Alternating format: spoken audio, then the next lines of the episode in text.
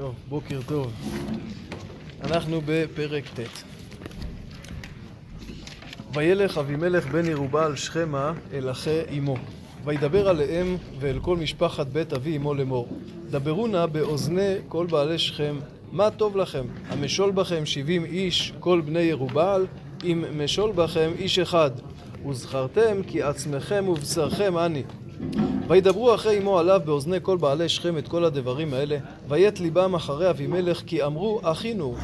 ויתנו לו שבעים כסף מבית בעל ברית, ויזכור בהם אבימלך אנשים ריקים ופוחזים וילכו אחריו.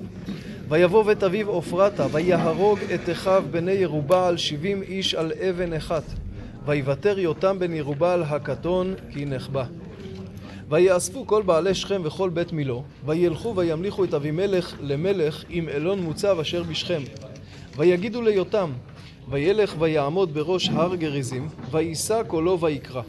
ויאמר להם, שימו אליי בעלי שכם, וישמע עליכם אלוהים. הלא חלכו העצים למשוח עליהם מלך. ויאמרו לזית, מולכה עלינו. ויאמר להם הזית, החדלתי את דשני אשר בי יכבדו אלוהים ואנשים, והלכתי לנוע על העצים.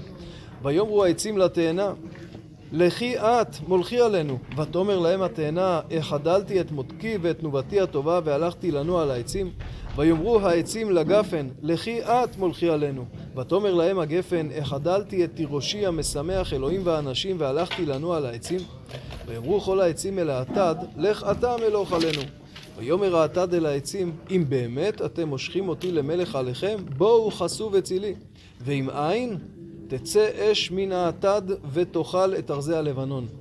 עד כאן משל יותם והנמשל, ועתה אם באמת ובתמים עשיתם ותמליכו את אבימלך, ואם טובה עשיתם עם ירובעל ועם ביתו, ואם כגמול ידיו עשיתם לו, אשר נלחם אבי עליכם וישלך את נפשו מנגד ויצל אתכם מיד מדיין, ואתם קמתם על בית אבי היום, ותהרגו את בניו שבעים איש על אבן אחת, ותמליכו את אבימלך בן אמתו על בעלי שכם כי אחיכם הוא. ולכן כנראה שלא רציתם את טובת בית גדעון. ואם באמת ובתמים עשיתם עם ירובעל ועם ביתו היום הזה, שמחו באבימלך וישמח גם הוא בכם. ואם אין, תצא אש מאבימלך ותאכל את בעלי שכם ואת בית מילו, ותצא אש מבעלי שכם ומבית מילו ותאכל את אבימלך. וינוס יותם ויברח וילך בערב וישב שם מפני אבימלך אחיו. אז אם כן, גדעון התבקש על ידי העם למשול עליהם וסירב לבקשה, והנה קם אבימלך בנו שהוא בן הפילגש ומתיימר למשול. הולך, משלם כסף, סוחר, אנשים ריקים שנלווים אליו, מגייס את בעלי שכם, מה עדיף? שבעים מלכים, עדיף אחד, ואם כבר אחד, כדאי שזו יהיה משלכם. ואכן הם נרתמים, הוא הורג את כל, את כל אחיו, בני גדעון, ובעצם משתלט על ישראל. אבימלך פה הוא ההפך מכל מה שראינו עד עכשיו. עד עכשיו כל שופט שקם, קם כדי להושיע את עם ישראל מתוך איזושהי צרה, מתוך איזושהי מצוקה. אבימלך הוא היחיד שבעצם מסתרר לשם המלוכה, האינטרס העצמי שלו. ופה קם יותם ונושא את המשל המפורסם, משל יותם. ובעצם הנמשל הוא פשוט. הזית, התאנה והגפן הם הראויים. חז"ל אומרים שזה רומז לעתניאל, לדבורה ולגדעון, שהם התבקשו למשול, הם לא רצו לקחת את השררה ולא למשול על כל ישראל.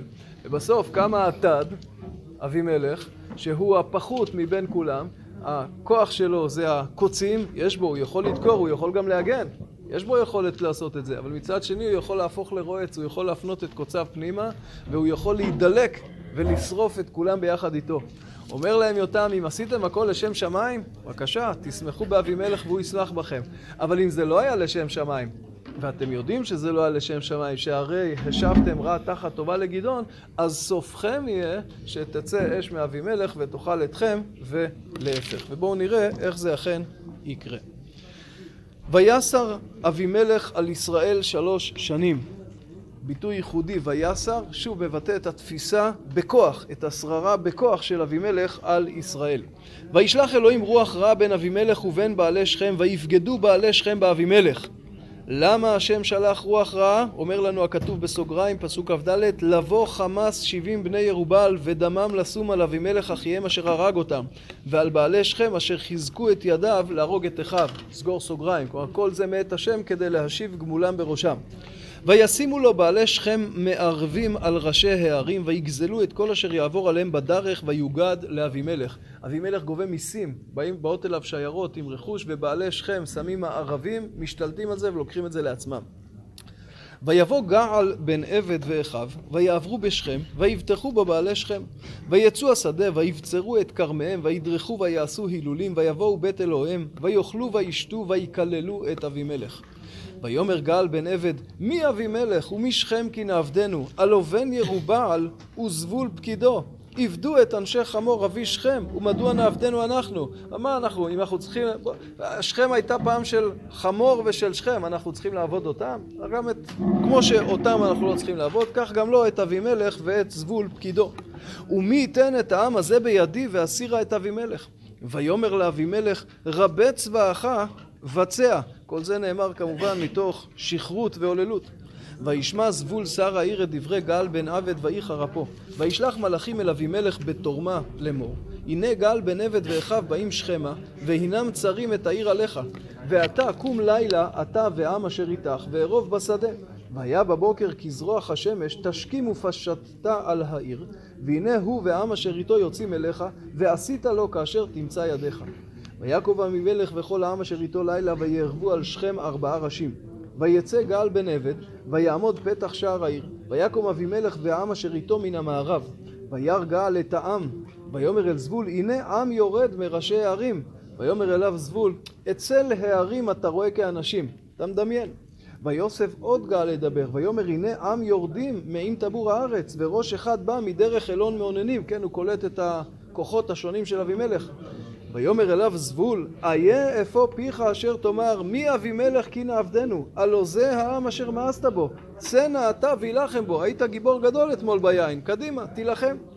ויצא געל לפני בעלי שכם וילחם באבימלך, וירדפהו אבימלך וינוס מפניו, ויפלו חללים רבים עד פתח השער. אבל כשחזרו חזרה אל תוך העיר וסגרו את השערים, שם אבימלך לא הצליח להיכנס. וישב אבימלך ברומה, ויגרס זבול את געל ואת אחיו משבט בשכם. ויהי ממחרת, מחרת זה לא מחר אלא אחר זמן, ויצא העם השדה ויגידו לאבימלך. כלומר, העם נזהר מאבימלך והיה סגור בשכם, שכם הייתה מבוצרת. אמנם זבול שולט שם, אבל זבול הוא איש של אבימלך, אבל לא עד הסוף. וכשהם סוף סוף יוצאים החוצה, זה נאמר לאבימלך, יש לך הזדמנות לתפוס את אנשי שכם. ויקח את העם ויחצם לשלושה ראשים ויערוב בשדה, וירא והנה העם יוצא מן העיר ויקום עליהם ויקם. ואבימלך והראשים אשר עמו פשטו ויעמדו פתח שער העיר, ושני הראשים פשטו על כל אשר בשדה ויקום. ואבימלך נלחם בעיר כל היום ההוא, וילכוד את העיר ואת העם אשר בה הרג, ויתוץ את העיר ויזרעיה מלח. וישמעו כל בעלי מגדל שכם, ויבואו אל צריח בית אל ברית. כן, בעלי מגדל שכם עדיין חלק מראשי העיר נשארו, נמלטו והתבצרו בצריח בית אל. ויוגד לאבימלך כי התקבצו כל בעלי מגדל שכם. ויעל אבימלך הר צלמון הוא וכל העם אשר איתו. ויקח אבימלך את הקרדומות בידו, ויכרות סוחת עצים, ויסעיה וישם על שכמו, ויאמר אל העם אשר עמו, מה ראיתם עשיתי? מהרו עשו חמוני. ויכרתו גם כל העם איש סוחו, וילכו אחרי אבימלך, וישימו על הצריח, ויציתו עליהם את הצריח באש, וימותו גם כל אנשי מגדל שכם כאלף איש ואישה. והרי זה ממש כמשל יותם, איך העתד הפך להיות לחומר בעירה. כן, לקחו פה את העצים, שרפו, ויצא אש מאבימלך ואכלה את בעלי שכם. אבל זה לא נגמר. וילך אבימלך אל טבץ, ויחן בטבץ, וילכדה. ומגדל עוז היה בתוך העיר, וינוסו שמה כל האנשים והנשים וכל בעלי העיר, ויסגרו באדם ויעלו על גג המגדל. ויבוא אבימלך עד המגדל וילחם בו, ויגש עד פתח המגדל לשורפו באש. ותשלך אישה אחת פלח רכב על ראש אבימלך, ותריץ את גולגלתו. כן, פלח רכב, אבן שטוחנים איתה, אבן כבדה, והיא פוגעת בראשו של אבימלך. ויקרא מהרה אל הנער נושא חילה, ויאמר לו, שלוף חרבך ומוטטני, פן יאמרו לי אישה הרגתו, ויתקרהו נערו וימות. ויראו איש ישראל כי מת אבימלך וילכו איש למקומו. וישב אלוהים את רעת אבימלך אשר עשה לאביו להרוג את שבעים אחיו, ואת כל רעת אנשי שכם השיב אלוהים בראשם, ותבוא עליהם כי לילת יותם בן ירובעם. אבימלך זה סיפור חריג בתוך ספר שופטים. גם אבימלך, כן, מושל על ישראל, ואנחנו נראה בפסוק הבא, תחילת פסוק י', ויקום אחרי אבימלך להושיע את ישראל תולה בן פועה. הרד"ק מדייק מפה שאבימלך גם הושיע את ישראל, גם הוא כנראה לחם קצת כלפי חוץ, אבל הכתוב מעלים את זה כי זה לא העניין. אבימלך בניגוד לכל שאר השופטים חיפש את השררה, הוא הסתרר על ישראל. אבימלך הראה מה הבעייתיות במלך או במושל שהוא לא ראוי. הוא ההפך המוחלט מגדעון. שימו לב עד כמה הם דומים. שניהם פושטים ועושים מלחמה מערב, מערב משלושה כיוונים. גם אבימלך וגם גדעון משמשים דוגמה אישית. ממני תראו וכן תעשו. גם גדעון אמר וגם אבימלך אמר. עד כמה הסיפור הזה מזכיר לנו את סוכות ואת פנואל. עולים, יש מגדל, צרים על גבי מגדל. אבל כל מה שגדעון הפנה כלפי חוץ כדי להושיע את ישראל, במקרה של סוכות ופנואל הוא גם ידע להעניש כלפי פנים, אבל הכל שטובת העם לנגד עיניו, אבימלך לוקח את כל הכוחות הללו ומפנה אותם פנימה, לרועץ אל מול ישראל. כל האווירה זה אווירה של תככים, של שוד, של מערבים, של שכרות, של עוללות, של בית בעל, של עבודה זרה. זה המקום שבו הכתוב מדגיש לנו אחרי שגדעון מסרב להיות מושל, מה קורה כשעולה מושל שלא ראוי על ישראל ועד איפה זה יכול ללכת ולדרדר.